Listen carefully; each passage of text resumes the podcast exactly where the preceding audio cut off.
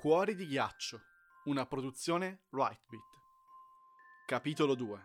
Un salto nel vuoto. Come spesso succede quando non si sa come reagire, Candito si immobilizzò. Intorno a lui la tempesta di neve si faceva sempre più insistente, trasportando con furia il contenuto del sacco. Schiaffeggiato dal gelo, l'elfo tornò alla realtà e corse al riparo verso il campo base, confondendo le sue orme con quelle di chi l'aveva preceduto parecchi minuti prima. Alzando gli occhi verso l'immensa parete di pietra che si ergeva sopra di lui, intravide dalle finestre alcuni elfi con il naso incollato ai vetri, impassibili davanti al disastro in corso. Dietro di loro altri erano impazziti e urlavano così tanto che sembravano aver appena mangiato un intero campo di peperoncini. Come entrò nella stalla, Candito si nascose tra i pali del recinto delle renne ufficiali. Se un momento prima queste dormivano della grossa, ora si erano svegliate, bramendo a gran voce, disturbate dal suono di campanelli sempre più prossimi. Con la coda dell'occhio, Candito vide avvicinarsi gli stivali di una collega sulla cui punta oscillavano dei sonagli argentati. Cosa sta succedendo? Aiuto, aiuto! strillò Elfa Brina. Dietro di lei, Elfa Scintilla recuperava un pacchetto infossatosi nella neve. Calma, Brina, calma. Hai visto per caso chi c'era sulla slitta poco fa? Candito, credo, disse quella, e l'elfo gemmette silenziosamente. Era l'ultimo rimasto mentre stavamo rientrando. Allontanandosi, mormorarono altro, e il suono delle loro calzature si fece sempre più lontano. Candito si lasciò cadere per terra. Poi, come illuminato, capì che se voleva uscire da quella situazione doveva solo rimettere le cose a posto. È una pazzia, si disse, ma devo provarci. Così si alzò in piedi. Le renne lo fissavano con aria smarrita. Acqua in bocca, le ammonì. Con le mani sotto le ascelle e le gote arrossate, l'elfo si avvicinò alle scale che portavano al cuore del campo base. Un cappotto, pensò, mi serve qualcosa per coprirmi. Sorpreso che quell'ala si fosse improvvisamente svuotata, Candito guardò verso la collina del decollo. Non che si vedesse tanto con la neve che sbatteva sui vetri, ma non v'era nessuno intento a recuperare i pacchi atterrati nelle vicinanze. D'un tratto l'elfo trasalì. Da dietro l'angolo si sentì un rumore secco accompagnato da una ventata gelida. Avanzando, vide pezzi di vetro sparsi per terra, tra i quali giaceva un grande pacco rovinato. Subito dopo, una finestra rotta, dalla quale corse via, sbuffandosi sulle mani. Arrivato a una stanza buia dalla porta semichiusa, vi entrò.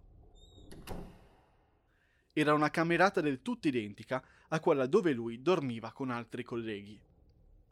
Si mosse con agilità tra i letti, diretto a un grande armadio, dove sperava di trovare una divisa più pesante. Candito aprì le ante e sospirò deluso.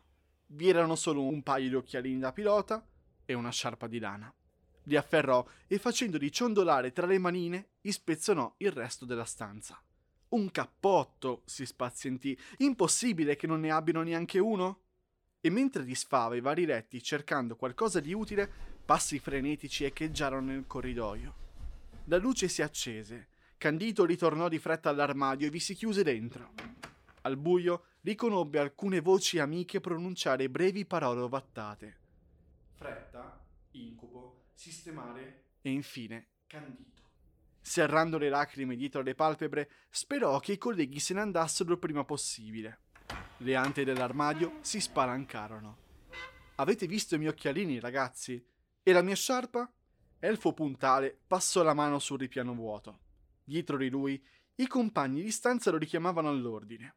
Poco più in alto, incastrato nella mensola sovrastante, Candito era rannicchiato a contatto con il fondo del mobile, gli occhialini sul berretto e la sciarpa al collo. Puntale chiuse le ante sbuffando e raggiunse gli altri in corridoio. Appena la luce si spense, Candito sbucò dal nascondiglio. Le voci fuori dalla stanza si fecero sempre più insistenti e, temendo di trovarsi in trappola, cominciò a correre, travolgendo ogni cosa incontrasse. Gli elfi semplici, da cui era appena scappato, ne videro l'ombra e ne sentirono un rumore così, senza pensarci troppo, partirono all'inseguimento. In pochi passi, all'altezza della finestra rotta, si avvicinarono a Candito che, spaventato e con la testa voltata d'indietro, urlò scivolando per terra. Uno dei pezzi di vetro, che prima aveva evitato, si era incastrato nello stivale. Con gli seguitori a pochi passi, lo estrasse si sincerò di non essere ferito. Poi, usando il grande pacco come gradino, balzò oltre lo squarcio. Elfo Puntale e compagni si sporsero da davanzale. Solo Bianco. Sconfitti, si ritirarono avvisando gli altri. Candito intanto era sdraiato a terra, un po' stordito, certo, ma accolto dallo spesso strato di neve sottostante. Barcollò fino alla stalla, si sistemò per bene e, accaparratosi uno slittino abbastanza grande e un paio di sacchi di juta belli capienti, si allontanò costeggiando la collina del decollo. Lottando contro il freddo e il vento, iniziò faticosamente a recuperare i pacchi.